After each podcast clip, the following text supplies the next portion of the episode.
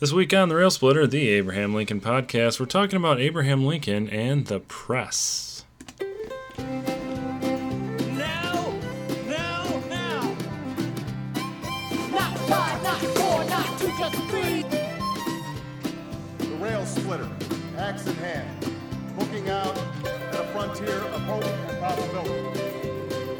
being excellent to each other. And party on, dudes!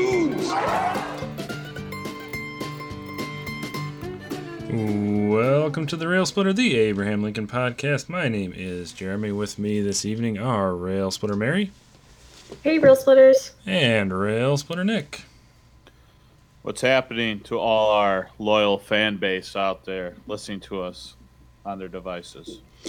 All right, so uh, this week we're going to chat a little bit about Abraham Lincoln and his relationship with the free press, uh, and as it relates to the First Amendment. Uh, we've heard quite a lot in the news about presidents and their relationship with the press, and the current president, uh, his exclusion of a reporter from the White House press room, and um, how he's called and referred to the press as the enemy of the people. So we thought it'd be a nice uh, idea to talk about Abraham Lincoln and how he dealt with the press. But first, course, we talk about recent happenings in Lincoln land, what's going on with Lincoln. Uh, just a real quick update from my side of things.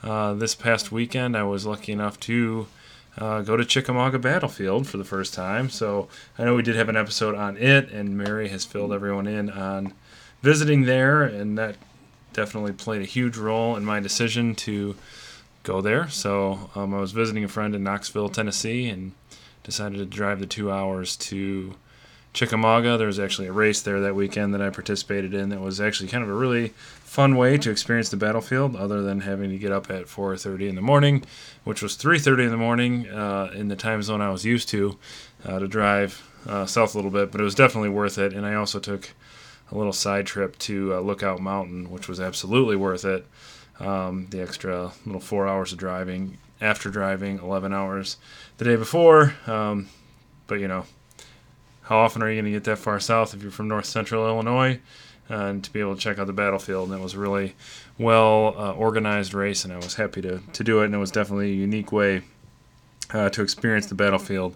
Um, and it just so happened that um, when it the race was getting its toughest and its hilliest, and you know about two thirds of the way through was when I came up on the Illinois monuments. So it was a nice way to kind of pull me up a little bit and give me a little bit of extra motivation, which I needed at the time. And uh, so for about a mile, I was kind of going through a couple different uh, spots where I saw some of the Illinois monuments, which was super cool. So, uh, Mary, thank you for playing up Chickamauga. I don't know if I would have gone there had it not been for your ringing endorsement of it as a battlefield and a place to visit. So, um, and I would also echo those recommendations. It was uh, definitely worth going to, especially if you also can combine Chattanooga into your uh, visit, which would be really hard not to. They're super close. That's that's awesome, and then I love the photo that you sent from Lookout Mountain. It looks absolutely beautiful there uh, this time of year. Yeah, yeah, it was probably the perfect time of year. Uh, their their leaves may have may turn a little longer. They may have a few more weekends than we did, but uh, it was Veterans Day weekend and um, perfect uh, as far as the fall and autumn colors go. Uh, so yeah, definitely um, was able to see some colors, and of course from Lookout Mountain, uh, it's quite a spectacular view, especially with the uh, fall foliage uh, to to take in. So. Um, I would suggest I didn't spend much time at Lookout Mountain, and you do have to pay seven dollars to get into the actual national park area, but that also includes Chickamauga and other things. But because of the event I was in, I didn't have to pay to go to Chickamauga. But um, yeah, it was it was good. Very cold for that. Um, I shouldn't say very cold. I mean, I'm a, I'm a Yankee, but it's like as cold as it gets down there this past weekend. So it was in the it was in the low 40s. Uh, but it gets pretty windy up there. But it was definitely a thousand percent worth the trip. So I recommend it highly to anybody who's looking at going to a, a battlefield. What did you So- think of the drive up Chickamauga Mountain, or not Chickamauga, a Lookout Lookout Mountain? It was really, really, um, well. It was it was a beautiful drive. It was a little hectic, uh, and like more than once, um, the p- people coming the other way weren't paying as great of attention to the center line as I would have hoped, Yeah. and I felt like I was going to get clipped a couple times. Um, I was by myself, so I didn't have the opportunity to look out, look out, uh, to take in the views or anything on the way up. Uh, but it was, you know, I've I've driven in worse, you know, in color like more difficult mountain driving, but I felt like the more often I felt like people were a little bit too close to the center line for my comfort. So That's that's what I thought too. And I was with some like I had uh Jer A with me Mm-hmm. and he was he was in the passenger seat and he's of course like, Oh, look at the view and I'm like, I'm trying to pay attention to these curves in the road and like and it gets foggy there sometimes. Mm-hmm. The one of the park rangers was telling us I cannot imagine doing that road in the fog. Yeah, it's uh, well, I screwed up because I put Lookout Mountain in my GPS, and it took me to the the town of Lookout Mountain, which is That not the same happened to me thing. too. Okay, uh, so then I so I had to do it. Took took a different drive on the way up than I did on the way down. So, uh, but I still ended up, you know, at the Lookout Mountain battlefield, which is is really really quite well done and and uh, yeah, breathtaking. Was your pace more of a Stonewall Jackson um, or a George McClellan pace?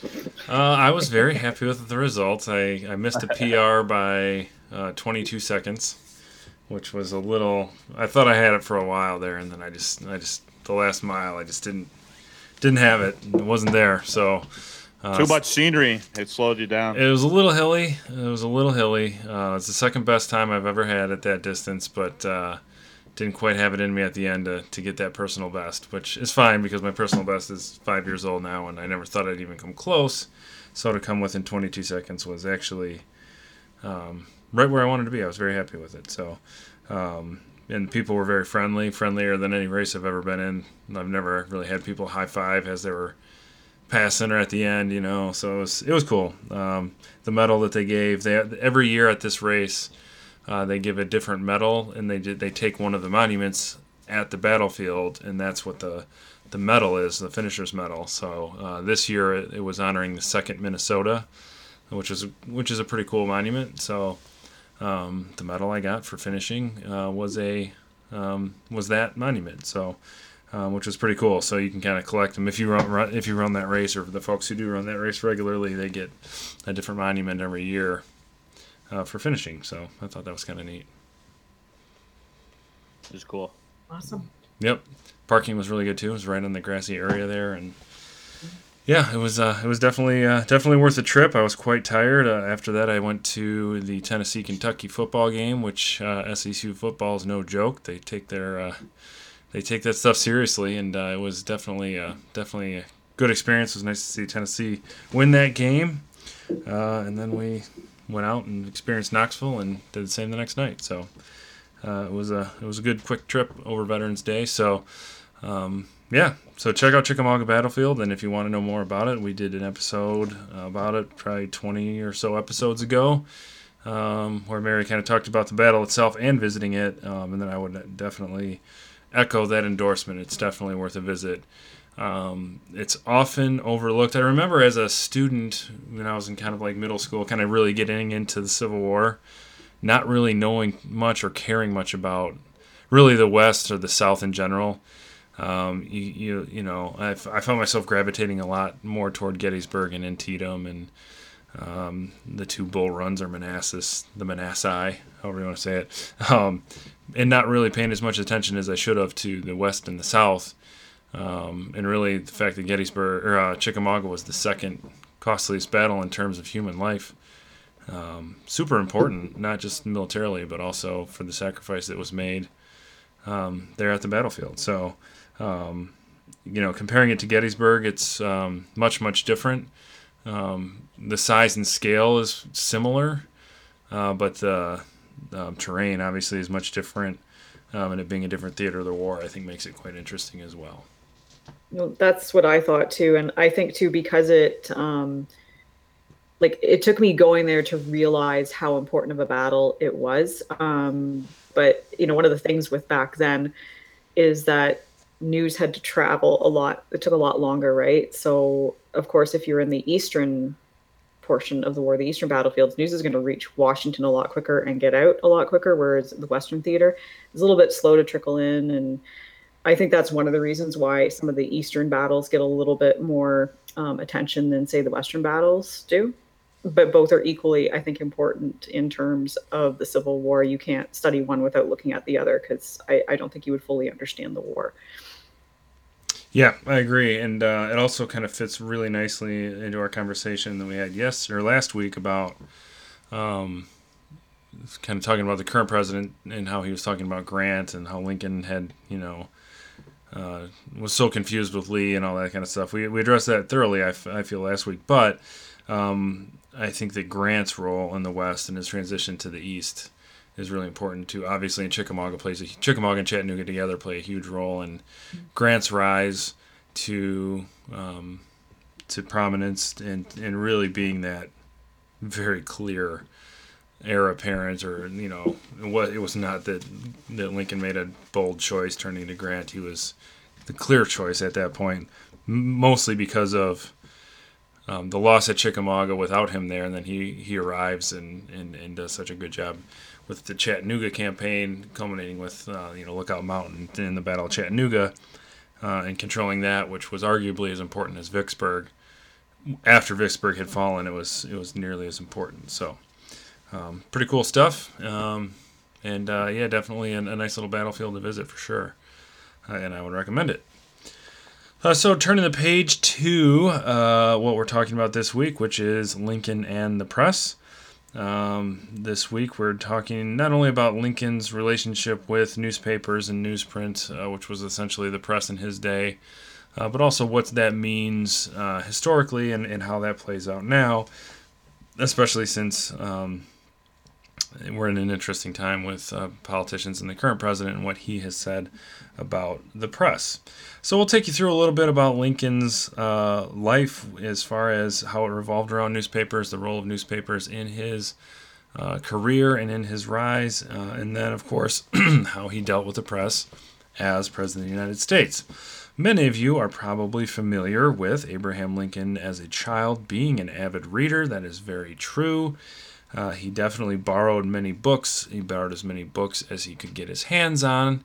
Uh, and he was very much uh, a, a very dedicated and avid, avid reader, which was not um, very common, at least for folks of his uh, his lot, um, being a poorer person on the frontier and books not being real, real available at that time.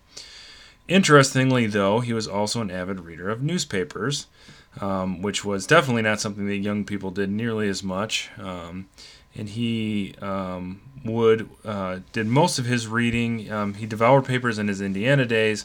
Once he arrived in New Salem as a young man, uh, he was um, always anxiously awaiting the arrival of the St. Louis Republican and the Louisville Journal, were the uh, two newspapers that he would um, anticipate getting in New Salem. And then, of course, he regularly read Springfield's Sangamo Journal, which was a uh, Whig paper. Uh, Michael Burlingame, in his uh, multi-volume Lincoln biography, Abraham Lincoln: A Life, uh, referred to the Sangamo Journal, the Sangamo Journal, as Burling or as uh, Lincoln's political Bible. Uh, so that was where he really, in the early days, started emerging as a Whig. Um, as as his um, kind of political um, his exposure to politics at an early age. Uh, when he was a child in Indiana, he would actually he was known for reading the newspaper to folks who couldn't read, uh, which I think is just kind of a neat little glimpse into to who he was as a young person. Um, and his reading of newspapers began to shape his life politically as early as the 1830s. Uh, he actually switched his preference. He was an Andrew Jackson supporter until he really started reading a lot of newspapers and a lot of Whig newspapers. Um, and he switched his allegiance to Henry Clay uh, in the 1830s, based really uh, based on what he was reading in the newspapers. Uh, and then, of course, the you know Whigs being um, definitely a party that supported more internal improvements, more infrastructure development, um, what we would probably now consider more of a liberal party um, that um, evolved, or at least um, out of the ashes of it rose the uh, uh, Republican Party. So. So, other things about um, his role in reading the newspaper early on, uh, he, he became postmaster of New Salem in 1833. uh, which was important because it exposed his early political, um, not, not political leanings like political beliefs, but political leanings like, or political ideologies, basically just in his relationships with people and his, um, you know, ability to to build relationships and to kind of be a man of man of the town kind of thing. And he was appointed postmaster of New Salem in 1833, which gave him a little bit of a paycheck, but it also gave him access to newspapers that he otherwise wouldn't have had. So he took newspapers from the post office, and as postmaster general, saw a lot of newspapers um, that he had at his disposal in that role.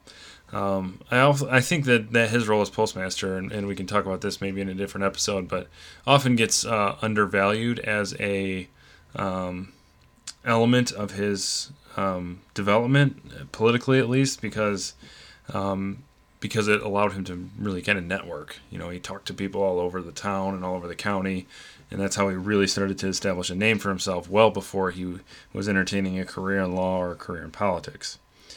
Uh, once he did go into politics, um, his first term as representative in Springfield uh, is when he really began his writing uh, career and his presence in the press as a writer, um, and he would write anonymous editorials that were be, they were published in the Sangamo Journal. Uh, the person who worked with him, the deputy postmaster, estimated that uh, he, the deputy postmaster, delivered hundreds of editorials from Lincoln to the editor of the Sangamo Journal, Simeon Francis. Uh, now, it's important to note that back in those days, the newspapers were expressly and shamelessly partisan. There was no uh, hiding it. There was no um, illusion of nonpartisanship or, or being unbiased or trying to be a, you know, uh, uh, uh impartial um, presenter of information or beliefs. There was there were Whig papers and there were Democrat papers, uh, and they were very very open about that, and it wasn't anything secret. Um, not unlike Fox News, perhaps, and maybe MSNBC right now. Um, it was they were probably a little bit more ex- expressly partisan, um, but you know I think like Lincoln putting editorials in the Sangamo Journal exposed his political leanings as much as being a pundit on Fox News would today very much um, kind of show that you're a conservative. Um, so it was not frowned upon or looked looked badly upon that he was doing these kinds of things um, or at least writing these editorials that were very partisan. It, it wasn't. It didn't uh, signal poor journalism. It just was what it was. Uh, I do think it was also a very important element of mid 19th century politics. The the role of the newspaper is extremely important, and I think you really. I think it is a fair comparison, and I'd love to hear what you, the two of you, think about it. Like I think it is a fair comparison. The role of the newspaper then and the role of um, perhaps social media, but definitely cable news now today. No, I I do I do agree with that um, completely. Like like the newspaper was like it was the source back then. You know, people don't have like today. We've got newspapers. You got Facebook. You can go on your tablet or your iPhone and watch, you know, news clips and all that. And newspapers back then, like, um, and just in research that I've done you know my years that I worked at at a museum, you know, like there was so much more in them. It was like almost in a way like Facebook because there would be like gossip columns in there and stuff and who was doing what and so and so had done this or went or went away on vacation. Like my own town newspaper, like up until I think the early 1980s, had a column, and my parents were mentioned in it once where it was like, Mr. and Mrs. Eric Fincher went over to England you know, for a vacation, um, just stuff like that. Like it was where people got all their news from. So I think they, you know, it was kind of like their their social media at the time.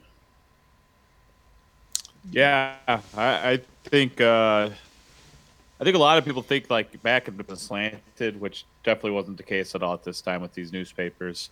So I mean, this isn't a new problem in 2018. I mean, we see it all the way back with Lincoln you know, when you kind of think of the golden age of journalism, um, it's really kind of the muckrakers to me, where they kind of come out and then they're exposing, you know, the wrongs in society. Which to me, I like to think that's what journalism's there for to keep everybody in check, um, real journalism. But yeah, that was not the case in Lincoln's times for sure. So I think it's a very fair comparison to compare it to cable news now. So I often think about that too. So, and then I like the your point of the Facebook. I mean, newspapers definitely had a different structure back then than what they do now. So I never thought about it. So you just mentioned it. I think that's a good analogy, though. Yeah, they were very like I mean even com- like you know just looking like I said the various newspapers I've looked at you know back in the 1800s I've looked at copies of my old town's newspaper and it is like kind of like reading sometimes a gossip column but yeah you could also get a sense of which way the paper leaned politically and at that time in my little town there was two different papers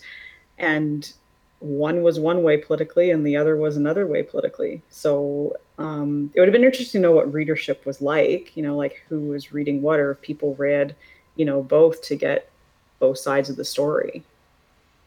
Yeah, and I, I these are great points. I, Mary, I've had very similar experience that you've had, where um, I'm working on a research project now with some students on a local history thing, and like our most of our sources are old newspapers, and it's and and I was a history teacher for for a few years, like, and I've learned, you know, I've studied history for quite a while, and I never really realized just what you know from a local history standpoint what those old newspapers had in them. I mean, and you're right, it's like you know. It's not just famous people. Like there, it, it's very much like social media. Like we came across for the subjects of our um, project that we're working on like they would have relatives in, in town and there'd be a something a thing in the paper that just said like hey uh, cousin so and so's in town if anybody wants to stop for tea stop by the, the tucker's house like it was like in the newspaper like hey you know somebody's visiting from mississippi or um, you know the obituaries were long and oftentimes there was an article along with them um, really um, from a small town standpoint um, treasure troves for information. It's really fascinating, and there's nothing like that now.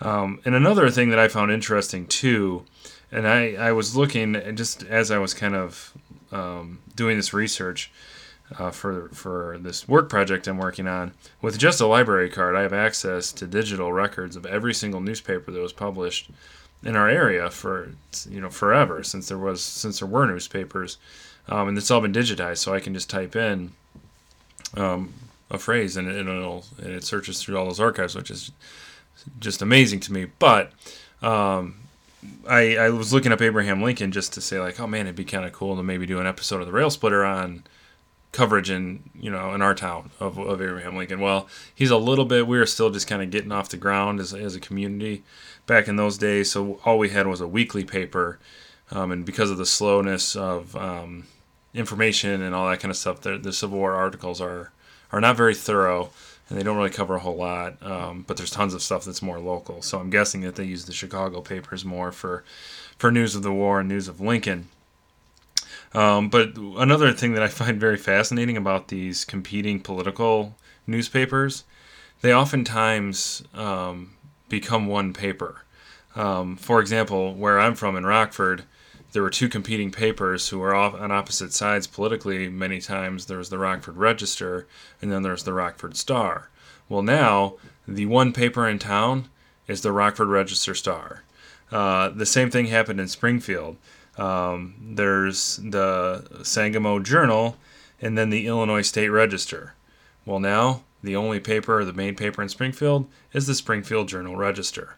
So like they merge and they just and they take both names. So it's not like the journal buys the register or the register buys the journal. You know, I'm sure that happened, but when they they merged, they they kept two names. So a lot of times when you see those, um, you know, like I, as a kid, I never thought anything of it. we we just call it the Register Star, and and no one ever really you know acknowledges like yeah no they were actually competing newspapers. There used to be two. Um, for a while, it was the Rockford Morning Star and the Rockford Register. Um, but then when they combine, so that's to me that's kind of uh, an interesting little dynamic of small town and mid- mid-sized uh, city newspapers, uh, and Springfield fits that mold too. So um, yeah, they're they're a treasure trove, and you know you, you talk about going down like YouTube rabbit holes and uh, Wikipedia rabbit holes. If you start doing some searches on the local papers, um, there's really some fascinating stuff, and I just you know just started going getting into stuff, and we found some really really fascinating stuff for our just for our project. Um, doing more genealogical type research, but it was it was definitely fascinating. So, going back to Lincoln, uh, when he wrote those anonymous editorials, and one other thing I wanted to make, uh, one other point I wanted to make about the anonymous editorials, that also wasn't a big deal. Now, if we had an elected official submitting an editorial to a newspaper anonymously, that'd be a little shady. I don't know if I'd be real happy with someone whose salary is publicly funded, who runs for public office, writing anonymously. At the time, uh, one, it really wasn't frowned upon; it was fairly normal, and two, it really wasn't anonymous. Like most people probably knew that it was Lincoln, or at least had an idea it was Lincoln, or it was either Lincoln or someone in, in a very similar position as Lincoln. Um, so it wasn't like they were trying to hide identity as much as it was just kind of the way it was done in those days. Um, and you know, similar to like the Federalist Papers. Um, you know how the Federalist Papers were were written um, we know for, for, the most part which ones Hamilton wrote, which ones Jay wrote, which ones Madison wrote, um, and, and the differences between the two, but they were anonymous, even though everybody knew who wrote them, and it wasn't like trying to hide behind anything. It was just it was just written anonymously. So this is very similar to that. So there's no shame in him writing things anonymously. However, they did take a they were decidedly partisan and sometimes bordering on nasty as far as the personal attacks. Um, you know, it's it's historians um, struggle to determine with certainty which ones are Lincoln. There's always that historic debate, like can we definitively say that any anonymous editorial was Lincoln, even though most of the contemporaries um, would verify that it was Lincoln. Um, historians agree on on many being his, uh, but usually it'll be written um, almost certainly in Lincoln's hand or almost certainly written by Lincoln. Um, so, you know, they can't definitively say it, but it was mostly Lincoln. Um, and he would he would throw some mud. Um, the Register claimed Lincoln was famous for not only throwing filth, but for swallowing it afterward. So whatever that, that means, but uh, they they did get pretty nasty, uh, and they did get pretty partisan. Um, and when he would air out his concerns like this, um, it would it would sometimes devolve into name calling and, and real real significant mudslinging. And as we've talked about on a previous episode, uh, this kind of activity is what led Lincoln to his duel uh, with uh, James Shields, the whole James Shields incident where they went across the river and they were going to go over to Missouri and have a, have themselves a good old fashioned duel, which you know, speaking of Alexander Hamilton, sometimes doesn't always work out so well.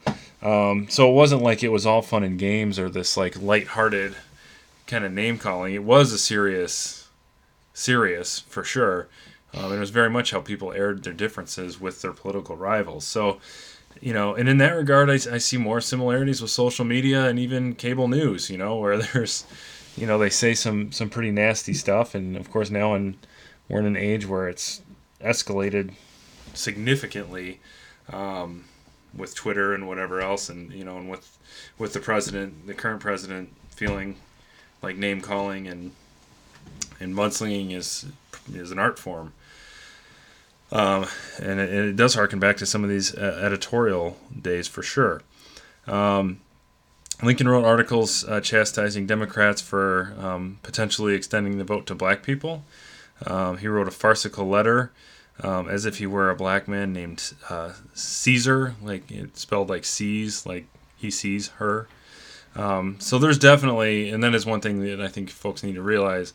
Looking at Lincoln's relationship with the press, totally, but certainly in this regard, um, there's some things that aren't real, aren't real pleasant. And if you're kind of a Lincoln apologist, or if you want to try to make him into this perfect man, you're going to be disappointed because a lot of the stuff he wrote, especially in those days, was racist, was contrary to what he ended up doing as far as equality and his support for black suffrage and things like that. But he did write those, um, write those editorial, um, and perhaps that was part of the reason that they were anonymous. Um, but um, he definitely was um, had a lot of racist comments in those early editorials. Trying, um, interestingly, both parties were trying to portray the other as sympathetic to black folks um, as as a weakness. So both parties would say like, no, you're the party who wants to enfranchise black people. You're the party who wants them to vote, and then they would say, no, no, no, you are. So obviously this is a different time, uh, but still, these are not things that we're real proud of Abraham Lincoln for participating in. So, um, from a political standpoint, these editorials are very significant. You know, he had already been elected to the General Assembly when he started writing them, but they're very significant in getting him that prominence. Um, one, uh, regionally enough to get him nominated for his one term in Congress, uh, but then also to keep him in people's minds for him becoming a the candidate in 1858 for state senate. Um, so it, his editorials and his um, work with politically in that regard were definitely important.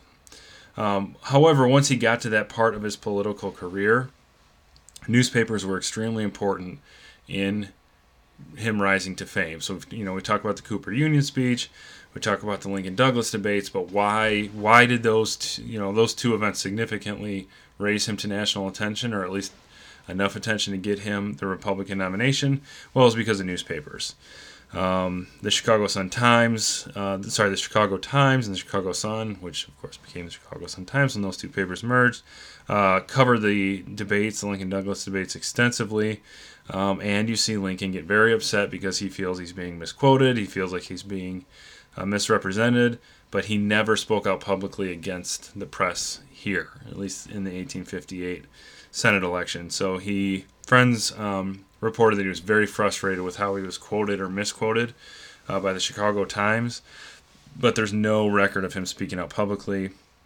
And there's also no record of him uh, going after a journalist personally. So um, I think that the role of these editorials is important because a lot of times rivals would go after each other in an editorial form, but they would not go after even part, partisan journalists or reporters back in those days, and, and, certainly not during the 1858 election. So if a journalist was putting their name on something and really writing uh, more from what we would consider an, an editorial standpoint or an op-ed standpoint at this point in history, uh, Lincoln kept his mouth shut and didn't go after him, which I think is an important distinction between him and the current president now, um, and really arguably every president up to now, where they don't attack journalists or hadn't attacked journalists. Um, certainly not in the way that we're seeing now. Um, not just with Jim Acosta being barred, but um, you know the other day our current president um, pointed in a reporter's face and told her that, that that was a stupid question, and she always asks stupid questions, things like this um, I don't think Lincoln would have really been doing. Um, but that said, he did use favorable reporters to his advantage. He knew he knew where his friends were in the press, and he took advantage of that. Made sure that they got time with him, they got quotes from him, um, and he was a smart enough politician to know the power of the press and to use uh, use reporters that were favorable to him uh, to his advantage. Uh, we do know that um, when he got abuse from the press, he would it would upset him. Um, he did tell his wife how painful it was for him, um, and she was actually influential in um, trying to kind of build him up a little bit. She oftentimes told him he was too thin-skinned, um, and that um, he shouldn't let that affect his conduct toward the press. so he was kind of able to to get past it, I think. And, you know, like many of us, he probably used his spouse as a comforting sounding board when he was frustrated and then got it out of his system so he didn't need to attack the press since he had already kind of got it um, off his chest. Um, historian, uh, journalism historian uh, Edwin Emery wrote, A few presidents suffered more from editorial abuse than Lincoln. Opposition editors and disappointed favor seekers accused him in print of vicious deeds which the patient president usually ignored. He was falsely accused of drawing his salary in gold bars while his soldiers were paid in deflated greenbacks. He was charged with drunkenness while making crucial decisions, with granting pardons to secure votes, and with needless butchering of armies as a result of his lust for victories. Uh, once he was even accused of outright treason. Typical of his press detractors was the La Crosse Democrat, which was a Wisconsin weekly, which said um, of the draft of the draft, the selective service draft, Lincoln has called for 50,000 more victims as opposed wow. to yeah service people. So wow. Yep, yep. So so the even as president, um, he got tons of abuse, of course, uh, but as Nicolay and Hay would say. Um, he did have he was able to grease the skids as he would call it which would be to get favorable editorials printed um, and to to use the press that way So um, that's kind of Lincoln's relationship um, with editorials and editorializing. But I think in order to really understand Lincoln's relationship with the press, it's important to point out some really unpopular things that he did with regard to freedom of the press and the First Amendment. Um, and I do think that's important if we're going to make any comparisons to the current administration. Um, no president, uh, this is uh, Harold Holzer, who wrote uh, the book uh, Lincoln and the Power of the Press The War for Public Opinion, which I have not read, but I've read about, and, and it's it was pretty well reviewed. Um, but that's specifically about Lincoln and the press, so that's definitely, if you want more reading after this episode, I would think that that would be a good place to go. Uh, but Harold Holzer said, No president ever cracked down on the press more than Abraham Lincoln did. Uh, and specifically, what we're talking about Lincoln shut down several newspapers, including some in Chicago, for what he said to be treasonous statements. Uh, Holzer said he had to draw the line between dissent and treason, and he did it in a way favorable to his administration and the pursuit of quashing the rebellion. So Holzer does not pull any punches here. He's saying that the reason he shut these papers down uh, was to protect his own administration, of course, but protecting his administration was also um, to try to quash the rebellion or put the South down. Um, he ended up closing down about 200 newspapers. He imprisoned editors, um, and usually it was for encouraging secession and discouraging enlistment. So this is not a part of Lincoln history that is fun to learn about or to talk about, but I think it's important to take into consideration when we're looking at Lincoln as as a man as a whole. So um, this is probably very much a, an ends versus means kind of discussion. Does the ends justify the means? If he really truly felt that this was aiding the Confederacy in a way that would have perpetuated the war, perpetuated enslavement, was it worth shutting down the free press, or was this such an affront to the freedom of expression and the freedom of the press that it's inexcusable, or somewhere in the middle? Um, I'm leaning. I lean more toward it being inexcusable. I, I really don't see how newspapers were really going to undermine his administration in the war to a point where they may have lost it. Um, and trying to say that we're fighting a war for freedom while limiting the freedom of the press, I think, is a, is a hard sell. Uh, I don't know what your your thoughts on that would be. No, I I agree with what you say that it's you know, here here he is trying to like, you know, fighting for freedom, but he's shutting down these newspapers. Um, that and maybe it was one of these like, well, I better stop it before, you know, something bad happens. Um, you know, kind of like it's not really do with the press, but when John Fremont issued the proclamation. Mm-hmm. You know, I think little things like that probably started adding up and scaring Lincoln, like thinking, well, if this kind of stuff gets out, you know, if the press gets hold of this, what what can they do with this, and how can they, you know, how can they use it against me? Yeah, I would side with inexcusable. Um, you know, if you're on a you're on a side of a debatable topic, you know, if you can't make your argument um, to the point where you think you have a fair opportunity to preach your side and win people over, um, and you can't do that, and you got to close them down, then you're probably not on the right side. um, you know what I mean? And especially in a democracy too. I mean, you know, we're we're based on the people. Um, if the people buy into that, you know, that that's one of the downfalls of democracy, I guess. If they you kind of get the government you deserve, you know. Um, so I definitely would side with inexcusable on that, and it is one of the tougher things to do um, or to deal with with Lincoln. So, yeah, and I agree. I, I don't think it was going to change the war. I mean, it's not like it got rid of the you know out there towards Lincoln. I mean, even with them shutting down, there was still plenty out there um, getting their message around. So, yeah, um, it, exactly. Yeah, and, and I think that just the power of the press and the role of the press in Civil War era is extremely important. You know, you look at um, was Elijah Elijah Lovejoy, who wrote mm-hmm. an abolitionist newspaper. Um, he was attacked and his printing press was thrown in the river, and I believe he ended up dying or being killed over yeah. over his journalism. Um, so you know this is you know and that's clearly um, shocking and you know a terrible abuse of, of, of the free press. But how far away is that from what Lincoln did by shutting papers down and imprisoning editors? Especially as we've talked about already in this episode, newspapers were decidedly partisan. So to say that they were seditious um, by printing things that were anti-union, well, if a political party or position was anti-union, um, you, got, you have to respect that, like it or not, you know, um, which is not always easy to do. Um, I really like this quote from historian Mark Neely, who wrote, uh, Freedom of the press survived the Civil War as the two party system survived it, more or less in spite of itself. Vigilante mobs, unthinking generals, and politicians threatened press freedom in the North, here and there and from time to time, but their actions were often egged on and in the end usually excused and artfully explained by the influential newspapermen. The government did not system, systematically and as a matter of policy threaten to stop the presses, except in border states, and the judiciary almost never did so, but the press itself was a con- constant threat. Its partisan nature made journalists themselves serious enemies of freedom of the press in wartime.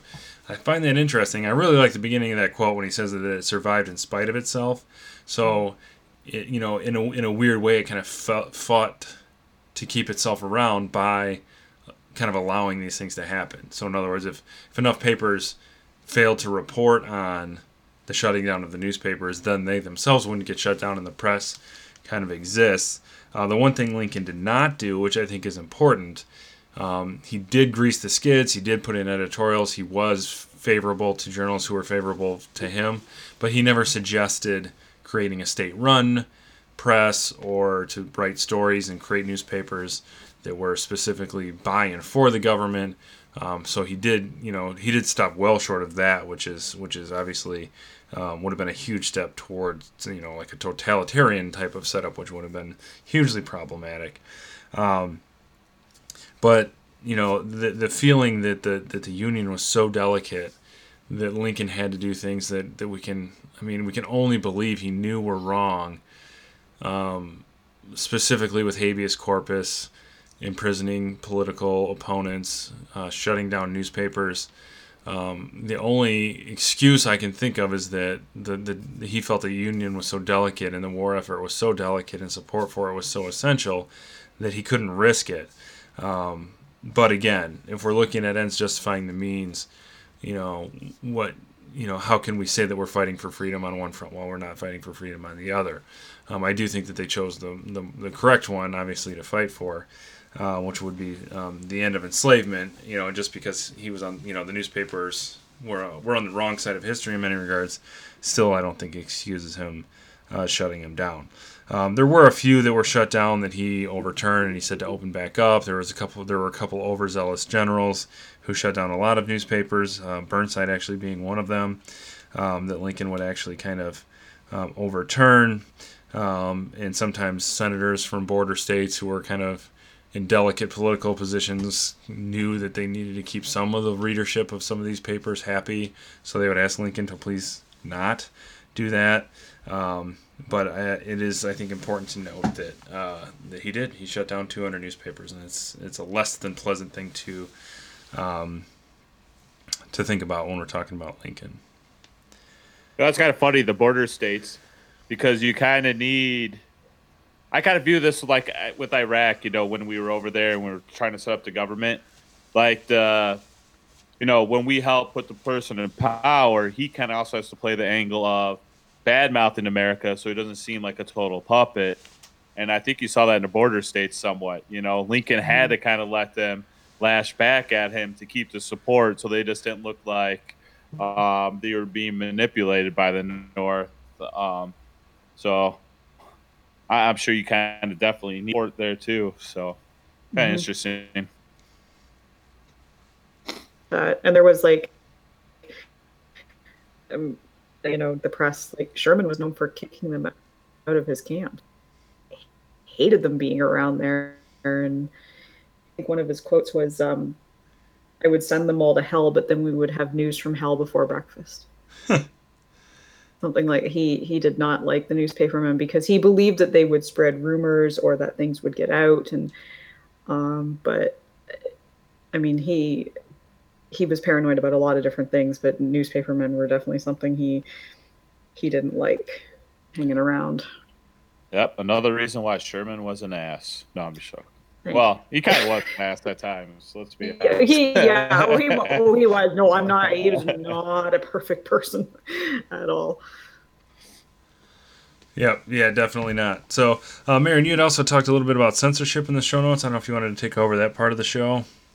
Oh, yeah, um, yeah. Lincoln, um, he was uh, in his book, um, Lincoln's Greatest Journey. Uh, Noah Andre Trudeau um, talks about he. This book is about 16 days that Lincoln spent with um, President Grant and uh, at City Point in 1865, and I would highly recommend it to people. I've um, I've read it and I've also listened to the audiobook version as well. It's a very interesting book. Uh, Trudeau actually argues in it that those 16 days changed Lincoln as a person profoundly.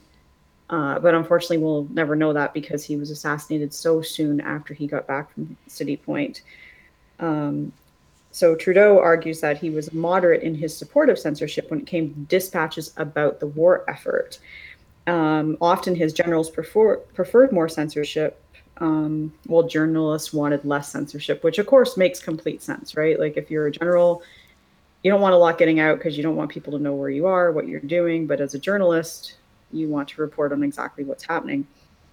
Um, so the system for releasing bulletins when Lincoln was visiting General Grant in 1865, General General would write, write a short version of events with public readership in mind.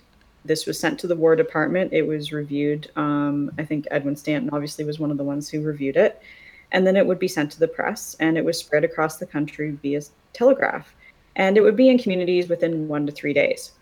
So this change had come about because often the government would find itself having to do damage control after something had been leaked.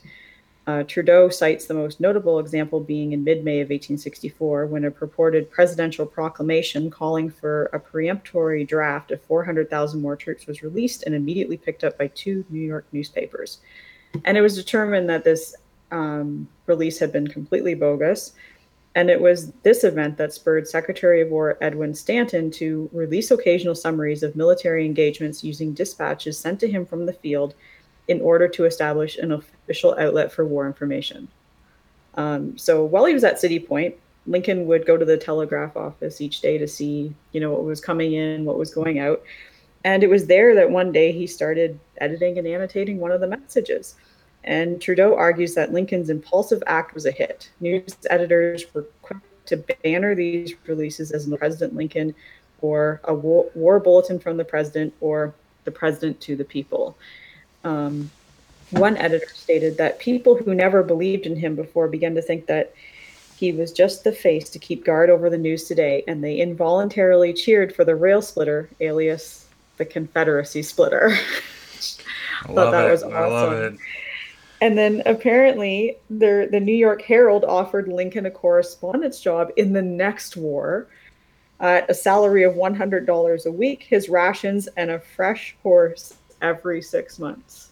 Um, so I thought this was a great thing to include in our episode. Um, you know, here's Lincoln at the end of the war. He's editing these dispatches. He's adding in his own commentary, Stanton, at the War Department, and they're being released to the press. Which I think at the time, I, I know the war is nearing an end, but um, that must have been a huge morale booster for people too. But also just to have the president um, very, very close to the front lines uh, near the end of the war um, must have been quite something for people to read about. Yeah, I, I like that a lot. It would have been fun if he could have, you know, called them on their bluff and said, "Yeah, sure, I'll take that salary and the horse." Yeah.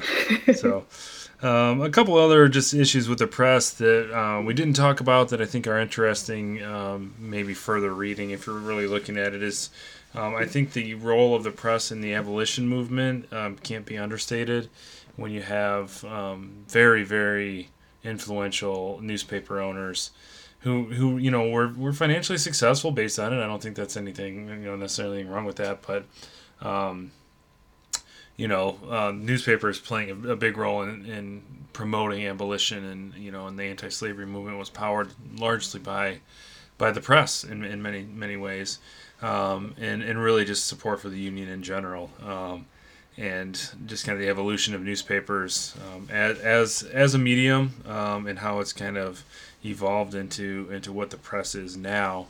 Um, because I do think that you know obviously a free press is the bedrock of any free society, um, and from the revolution on up, it's been a huge, hugely important tool, uh, and certainly a tool for um, for helping people who are oppressed um, but also for perpetuating some of that oppression as well. So, um, interesting time uh, uh, to think about politics and how that all plays out. So, um, uh, Mary Nick, did either one of you have anything else you wanted to add with, um, with regard to Lincoln and the press? No. Good job, you two. I definitely just rode your coattails on this episode. Thank you, Jeremy, for doing the notes for this episode. No problem, no problem. I, I definitely owed it to the team because I hadn't been put some show notes together in a while. Um, so we, we will announce very soon on social media which chapters we will include in our first installment of the Lincoln Book Club, which we announced not you know a while ago. We've been a little slow to get that out, but we'll get that out and uh, definitely schedule an episode to chat about Lincoln's Greatest Speech by Ronald C. White, which I'm very much looking forward to reading. I actually am about 80% or so of the way through his Grant biography, which has been excellent. Um, and interestingly, has not really mentioned Grant's drinking yet at all, which I find quite fascinating. Um, so, and I know that's a contrast to Chernow's uh, biography. But anyway, that's that's time for that's material for another discussion altogether. So, um, real quickly before we get into our of the people by the people in this week in Lincoln, I did want to read a review that we got this month in November, which was so great to get. Uh, Jackson 52. We always read our reviews on the air just to encourage folks to write reviews. So even if it's a one star, we definitely would read those. But this one is not a one star, so which we thank you for. It's a four star review. Hi guys. First of all, I wanted to say thanks for starting this podcast. I've been a lifelong fan, admirer of our 16th president. Parentheses, I'm 66 and counting. Um, and I'm always looking for new information on him, including new books. I'm currently reading Your Friend Forever, A. Lincoln, thanks to your mention of it. I came across your podcast while perusing Lincoln assassination sites online and listened to your three part Lincoln assassination series. Very informative shows. So I decided to start at the beginning and download your shows to listen to on my morning walks. I just finished episode 15, Ken Burns. As for my four star rating, I would have liked to give you five, but chose to withhold a star for two reasons. One, I have a problem with the audio quality. The cutting out and or differing volume levels are frustrating. Two, the WWE references. I'm sure I'm sure you must have some fans that appreciate it, but for someone who has zero interests in the quote sport, it gets somewhat eye rolly. With that said, I plan to listen to all the episodes. Keep up the good work. Yours in Lincoln, Jackson. Jackson, that, my friend, was a review. Thank you so much for that. That was really well done. That's awesome. Uh, I, I am going to steal your term eye rolly. That's a great term, and it fits very well into Nick's insistence on putting wrestling into everything. Uh, but uh, in all seriousness, thank you for listening. I hope the audio quality has improved. If you are frustrated with the audio quality, that's 100% on me, uh, for better or for worse. Um, but I think the earlier episodes, it's much worse than it is now. Hopefully, it's a little bit better. Uh, and I really like your sign off, yours and Lincoln. So, Jackson, thank you so much for that review. If you have not yet written a review, please do so. We appreciate the feedback to help us make the show better. Um, and we also um, are always trying to um, just get some feedback and get higher up on the Google searches. Um, we did get an I up- would rate that review a four star Why, Nick? because because of the negative response to WWE, um, which is definitely not a sport. um, so I appreciate it in quotes. So uh, we did also have an update to an existing. I think our earlier episodes were a little bit more heavy. Go ahead. A a little bit more what? I don't know. Some guy cut in and out there. So there goes there goes our poor audio quality Yeah, as there I was talking about WWE. as well. I think it's a sign. Uh, we did get an update on an existing review, which is always good, and we always appreciate from Glass Half Full Mom. Update: My origin, my original review is below. I have followed this podcast with a full measure of devotion. Nice. Uh, the group has continued to grow and the program gets better and better. Although I'm not a rail splitter, joining my friends each week via this podcast makes me feel like one. Thanks for pouring yourself into this work. You are welcome. Thank you so much for such kind words. Um, anyone who wants to be a rail splitter is a rail splitter. We're not an exclusive club to people who are on the show or host the show.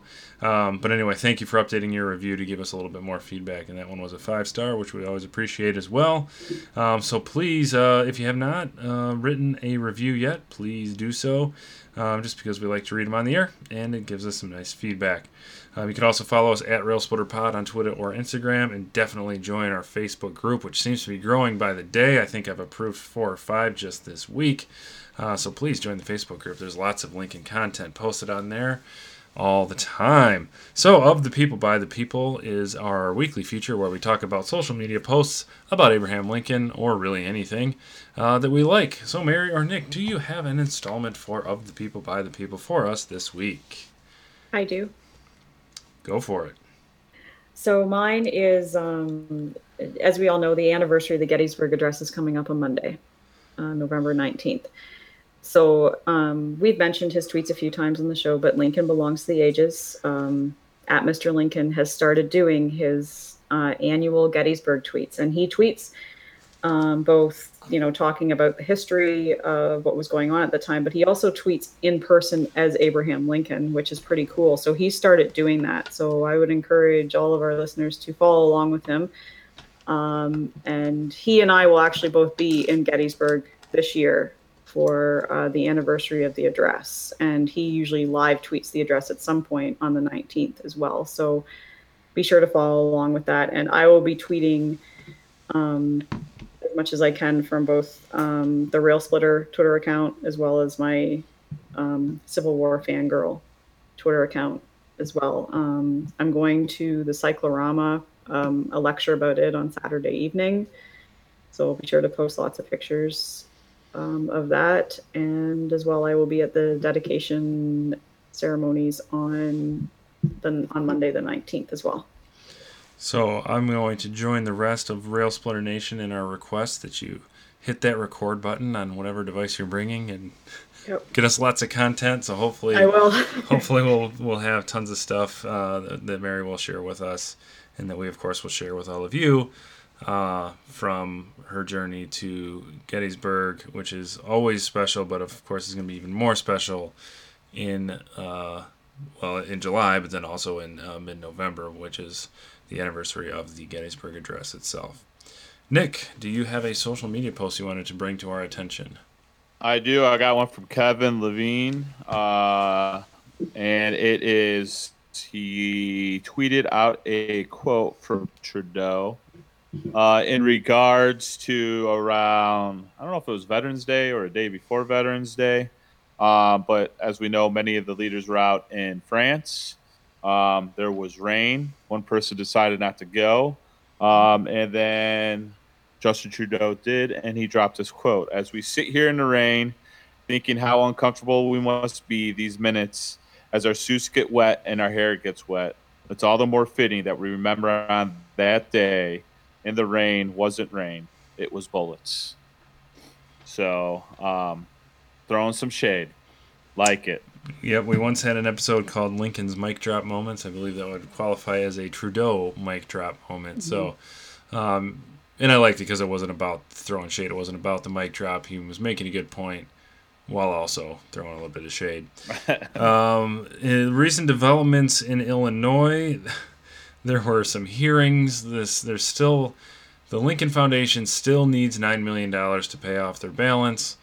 Um, I'm still confused if the current governor elect could spend 171 million dollars on his campaign. Why can't he spend nine million dollars and just buy some Lincoln stuff and donate it to the museum? But anyway, um, so there was actually hearings in Springfield about the collection and what it means and what can be done about it. And literally testifying before the committee was a Lincoln presenter. So uh, Mike uh, Riopell, um, R I O P E L L, um, tweeted, um, and he he actually works for the Trib, the Chicago Tribune. Uh, he tweeted an Abraham Lincoln impersonator is testifying in character in a legislative committee hearing about the authenticity of the stovepipe hat in the Lincoln Museum collection and the most Illinois thing that has ever happened. Um, so I just kind of liked his, his turn of phrase there being the most Illinois thing to ever happen. Uh, one thing I did enjoy, um, we've been a show long enough and we've been active in the Lincoln community long enough where I was able to look at this photo and be like, oh, it's Randy. Uh, Randy Duncan was the actual Lincoln presenter uh, who presented in front of a legislative committee. Um, so he is a very talented Lincoln presenter. Uh, his uh, he struck me. Nick and I uh, actually had a fairly lengthy conversation with him twice, uh, once in Springfield and once at the Lincoln Presenters Conference. Very, very, very nice man, but also really very quite knowledgeable about Lincoln. Um, combined knowledge of Lincoln's life with knowledge of Lincoln as a person into a really, really good presentation of Lincoln. Um, so I, I very, very lightheartedly threw a little bit of shade by correcting the impersonator term to presenter because that was made abundantly clear to Nick and I when we went to the Lincoln Presenters Conference. Not impersonators, presenters. I'm not saying one is more, you know, I don't know what's what's wrong with one or right about the other, but they're the people who do it, so they get to say it. But anyway, it's good to see Randy. Randy was on the show one time when he was doing a play portraying Abraham Lincoln uh, in Springfield, and uh, again, super nice guy, and it's kind of neat that he was able to present in front of the legislative committee. Uh, it doesn't sound like they're going to get to nine million anytime soon, but I also don't know if the collection is going to go anywhere either. Um, we'll see. Hopefully, we'll get that paid off, and the collection will be safe, um, regardless of whether or not they can prove that uh, that stove stovepipe hat was actually his. So. Uh, a of or um, excuse me, a uh, this week in Lincoln. Do either one of you have something, or should we go to the, our bank of T-shirts? Go Go to, to the bank. Go to the bank. go all to the bank. So I'm trying to remember which ones we've talked about and which ones we haven't because we've gotten away from it um, uh, for a little bit. Um, trying to go back here. It was in July that I was taking those pictures in Springfield. Oh, and by the way, next week I will be in Springfield. So um, while Mary's in uh, Gettysburg, I will be traveling to Springfield. So um, we may have some content there to talk about as well. Um, so for the uh, t-shirts, that we've talked about the Pink Floyd one, right? And we've talked about um, the uh, Night Before Things. Christmas one. Yep. Oh, that's right. Come on, where are my t-shirts? Um, there's one. Did we talk about the Stranger Things one? I think so. I we thought did. so. Yes, we did. Yeah. All right. Um, and I did actually, um, when I was on my way down south, I noticed Lincoln on a couple billboards, but I couldn't get my phone out in time to snap a picture because I was driving. But I did enjoy seeing Lincoln um, pop up in um, in uh, the south. Um, have we talked about the TBH shirt? I think we have, but we can maybe just use that anyway. Um, the T-shirt that was I found this one in Gettysburg. Um, it's just a t- uh, t-shirt with a picture of Lincoln, and underneath it says TBH, which is text talk for "to be honest." I thought that was pretty clever, so we'll just go ahead and use that one That's for this cool. one.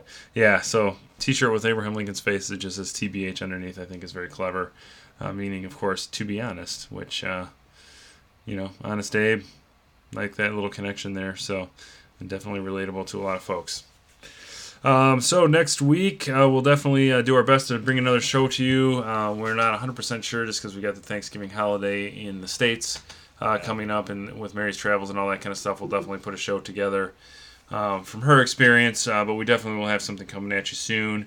Um, but if we don't get to you before the holiday, please have a wonderful Thanksgiving if you're celebrating in the United States with your family. Remember which president made that a holiday in 1863, I believe, um, which was, of course, Abraham Lincoln. Um, and uh, we are thankful for all of you uh, listening to this show. So, any parting thoughts, Mary or Nick? Happy Thanksgiving to all of our listeners. I am not thankful for Millard Fillmore. Eh, All right. So I was wondering when he was gonna make it into the show, Nick. I was getting a little bit worried because you hadn't mentioned it.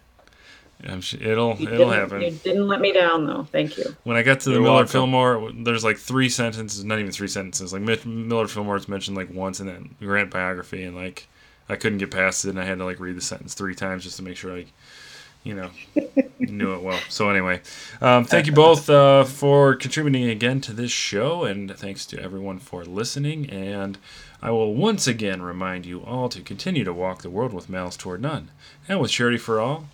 And we'll see you next week.